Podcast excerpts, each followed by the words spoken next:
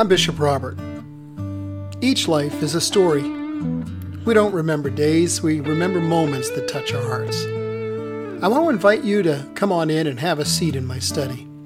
Let's you and I spend a few minutes together and consider a verse of Scripture and how to apply it to those moments that fill up our lives.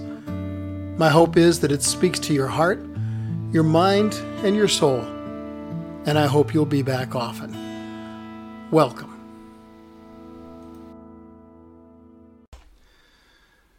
When you've blown it, and you know you've blown it, and you have no reasonable excuses, that's when you need to appeal for mercy.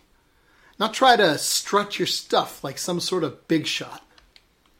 Today we're going to see how some people learn that lesson the hard way. And get a lesson on the easy way, too. Before we get to lesson learning, let's get to the greeting. Welcome to Mornings with Bishop Robert, and thanks for joining me. My goal is to introduce people to the Jesus they never knew and help them get to know Him and His Word personally and better. So, if our time together today speaks to your heart, let me invite you to like, subscribe, and share with a friend.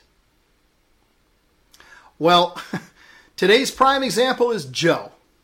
He's a county commissioner in Florida. Now, in case you're not familiar, a county commissioner is a it's a relatively minor public official, and it's not like the state governor or or the president of the United States, for example. But Joe thought he was pretty important. He seemed to be convinced that the rules don't apply to him. So, a few weeks ago, the Florida State Police pulled him over on one of our major highways. He was driving his Mercedes Benz SUV at 89 miles per hour in a 60 mile per hour zone. Yeah, almost 30 miles an hour over the speed limit. Now, you don't need to be a rocket scientist to know that when you're pulled over for speeding, your best chances to be sent away with a warning can be found in a polite demeanor. Well, evidently, that isn't covered in the county commissioner training program. Because Joe, by the way, having already been pulled over once and given a warning, decided the best approach during this traffic stop would be to act extremely condescending, belligerent, illogical, and disrespectful. That's a quote from the police report, by the way.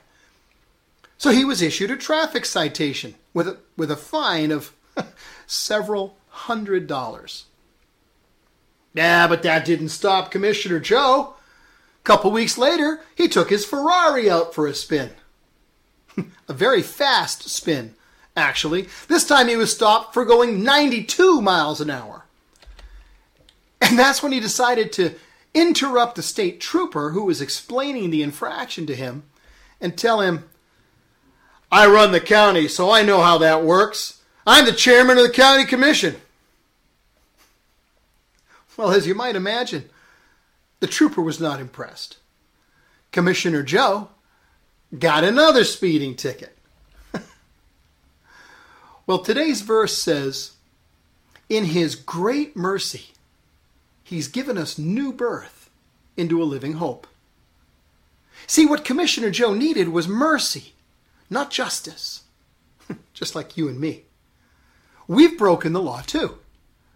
It might have been the written law we know from reading his word, and if so, then we know clearly how we violated his law, ignored his directives, and followed our own ways. But there are people who've never been exposed to God's written law.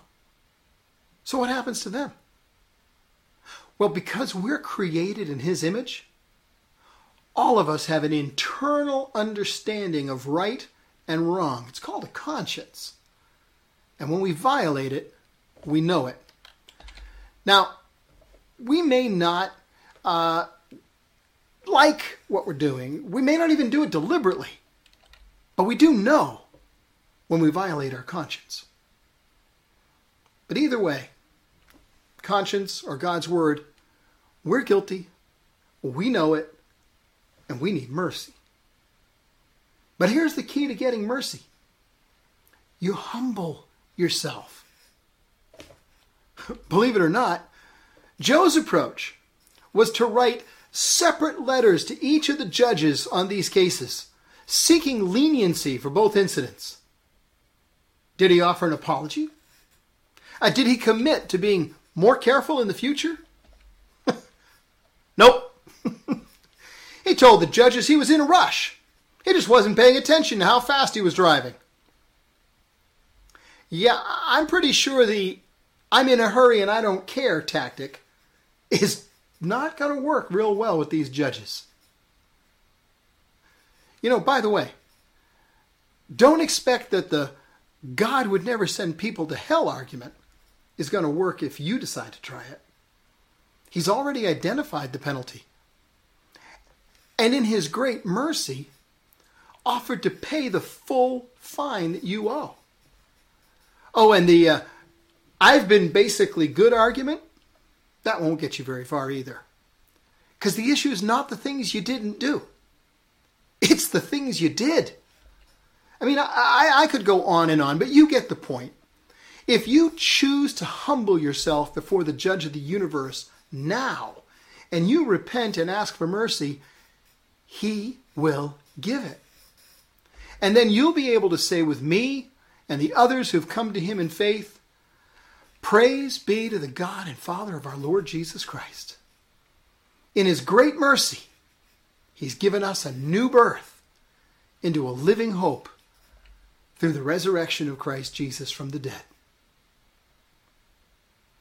Hey, as we wrap up, can I ask you to help me introduce people who also need God's mercy to the Jesus they never knew? And help them get to know Him and His Word personally and better. Please like this video help more people see it.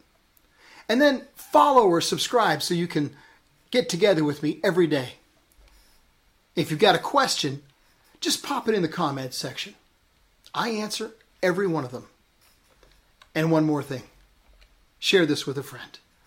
Because as you do, you're part of a team touching hearts all over the world with the love of Jesus. Thanks for helping.